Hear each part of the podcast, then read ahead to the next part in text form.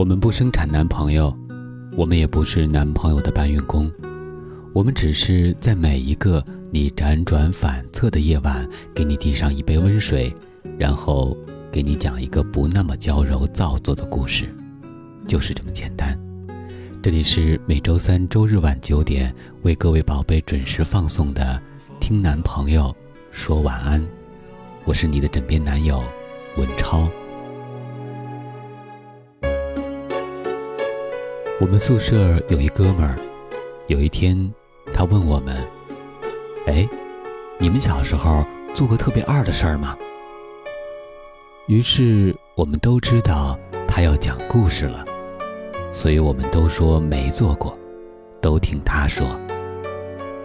他说：“哎，你们都见过那种露天的化粪池子吧？”我悄悄地拿着手机坐了下来，一边听他说，一边速录准备发微博。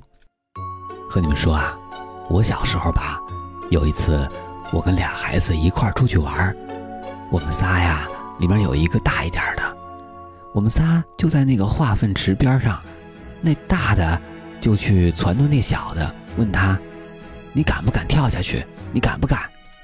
那小的说：“他敢。”然后啊，他就把那腿伸进去了，一条小腿就陷进去了，然后他自己个儿给拔出来了。他拔出来以后呢，那大的就问我：“你敢不敢跳下去呀？”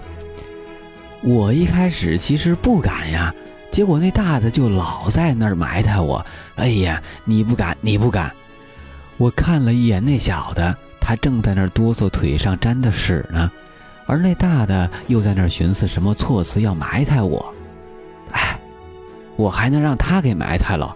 我二话不说我就跳下去了，结果你们知道吗？那一池子屎直接把我给淹了，我整个人就往下陷。得亏这时候来了个老大爷，这老大爷看着这边不对头就过来了。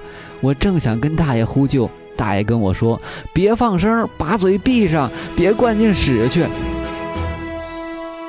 然后大爷拿根铁锹把我从池子里拉了出来，我靠，我那胸脯以下全是屎啊！回家我妈都不给我用香皂，都拿臭肥皂给我洗的。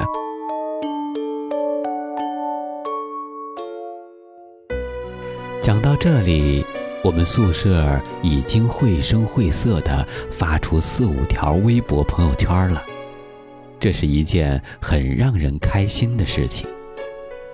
回忆往事，还能逗得身边人一笑。笑过之后，我还陷入了深深的思考与回忆。我们谁的童年还没做过几件蠢事儿呢？当然，像这种跳进化粪池子的智障经历，还真是闻所未闻。我小学的时候。记得那时候，我老家一个蛮厉害的民办企业在盖楼，就在我们学校附近施工。我祖父那时候做建材，承包了一栋楼的门窗安装。那时候我小孩子啊，根本不懂建材啊、门窗承包这些东西，但我知道这栋楼跟我爷爷有关，我就在学校里宣传说这是我爷爷盖的楼。那时候我身边的也是小孩子，根本不会把盖大楼这种事儿跟金钱挂上钩，所以没有一个人拿出看一个富三代的眼光来看我。虽然我不是，他们反倒觉得盖楼跟抓小偷的警察一样令人崇拜。我吆五喝六，在大课间，一个没有副校长把门的大课间。带着一群小伙伴来到了施工工地。施工工地上有很多挖掘机堆起来的土堆，很高，是小孩子们玩耍的天堂。我没想到，刘小小，我的小女神，也跟着女生们来到了这边。我心悸动不已。我敢说，有很多人在自己小时候、少年时候。面对自己的暗恋对象，极度想躲到一个不起眼的角落，甚至恨不得隐形到空气中去，默默地看他，不敢暴露在他的面前。也有很多人面对自己的暗恋对象，会竭尽全力去表现自己，引起他或她的注意，希望能博得他为你投来的目光。当然，还有一部分人会故意捉弄、打骂自己的意中人，用一种畸形的方式来表达不敢表达的心意。而像我这种大骚包，是第二种人。刘小小站在土堆下面，扎着高高的马尾，绑着鲜艳的头花，穿着牛仔裤和帆布鞋，在一群毫无光芒的女孩中熠熠生辉。可能因为我站在黄土堆上太能逼逼了，突然伸出一双手把我推下了黄土高坡，我打着滚儿溜到了土堆下面，人群爆发阵阵欢笑。我还没落词时，我就面红耳赤，要准备拉开膀子跟人干架了。但我站起身来，我发现刘小小也在笑。她的一只纤纤玉手捂住了娇嫩的红唇，柳叶细眉微微舒展，一双杏仁眼里含着笑出来的泪花，在九点钟太阳的映照下。她如同一尊阳光沐浴过的女神像，让我敬仰。我忽然就不生气了。我不仅不生气了，我甚至还有点感激那个推我的哥们儿。正是这一举动，让我的女神对我投来了关注的目光，而且从土堆上滚下来也并不痛嘛。我假装发怒。转身往土堆顶上跑，在那个年纪，我身高很一般，又自小细汉，还没爬到顶，我又被推了下来。推我的是一个大胖子，我落地的第一眼就冲刘小小投过去，发现他还在看着发生的一幕幕，我忽然心安，并涌出一阵一阵的温暖。我对着高处的小孩子们说：“你们敢不敢滚？”高处一片齐刷刷的，我们不敢，你还敢吗？我敢！我蹭蹭蹭的跑到土堆顶上，这次没人推我，我也不需要人推，我只需要一个滚下去的理由。我既能证明我是个敢滚蛋儿的男子汉，又能靠近我的女神，我何乐？而不为呢？我滚下坡一次，又滚下去一次，每滚一个，所有的小孩子就会爆发一阵笑声和喝彩声。每一次下落，我都会刻意靠近我的女神几公分，我的脸红，心跳、呼吸在加速。没有什么能比现在的我更酷了。我如同醉酒的狂汉，好似犯瘾的毒患，沉溺在这场泛扬尘土的表演中。临近上课，大概是有人戴着手表，人群悄无声息地散去了。我低着头爬坡，帅气的一个驴打滚翻身下坡，直到我意识到掌声已不再响起的时候，上课铃。应景的从学校传来，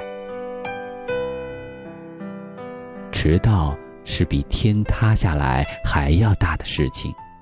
没有任何违反纪律的事情是微不足道的。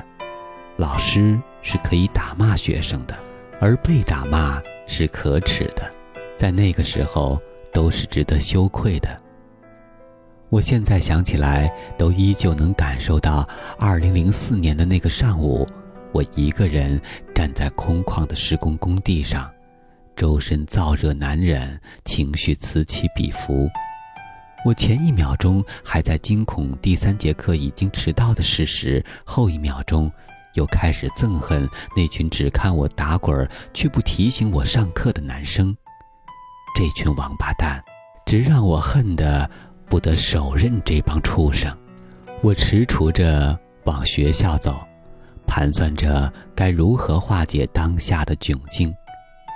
我打定主意，说自己拉肚子了，在操场的厕所久拉不止，肝肠寸断。我揣着如意算盘回到教室，一进门就被音浪一般强的笑声给打回原形。班主任拿着教鞭，一推眼镜，问我。你干什么去了？我唯唯诺诺。老师，我拉肚子了。推我的胖子举手起立。老师，他在西边的工地上滚蛋滚了一个课间。班主任一教鞭抽在我脸上，转过身去。我面朝墙壁，背过身，笑声再一次爆发。教鞭第二次落在我的屁股上。你瞅你这德行，跟拉裤子了一样。我浑身沾满黄土，还有细泥碎沙灌进我的衣领，沉在我腰间，粘在我后背。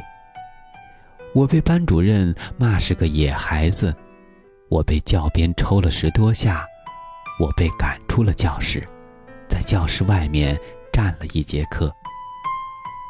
在教室挨教鞭的时候，我就没忍住，嗷嗷的哭了。不为那教鞭抽打，就为了那一句“野孩子”。我猜我那一天一定狼狈如狗，尘土满面。直到后半节课，我才止住哭泣。我又开始想起刘小小了。我想。幸亏被骂的这一幕没有让他看到，他看到的是我朝阳下的打滚儿，是我逝去的清纯与童真。多年以后，我还会偶尔记起刘小小。我早已不喜欢这姑娘，我的心已多有归属，但我还惦念当年内心的那种。纯真的单恋，惦念走过的痴和犯过的傻。我曾经在一个不成熟的年纪，小心翼翼地喜欢过一个姑娘。我曾经怀揣着一个微不足道的秘密，在某一天，沦落为众人眼中的笑料。但我当时是如此的骄傲与自豪。因为当我滚下土坡那一刻，他眼眸中的光芒，是为我而绽放的。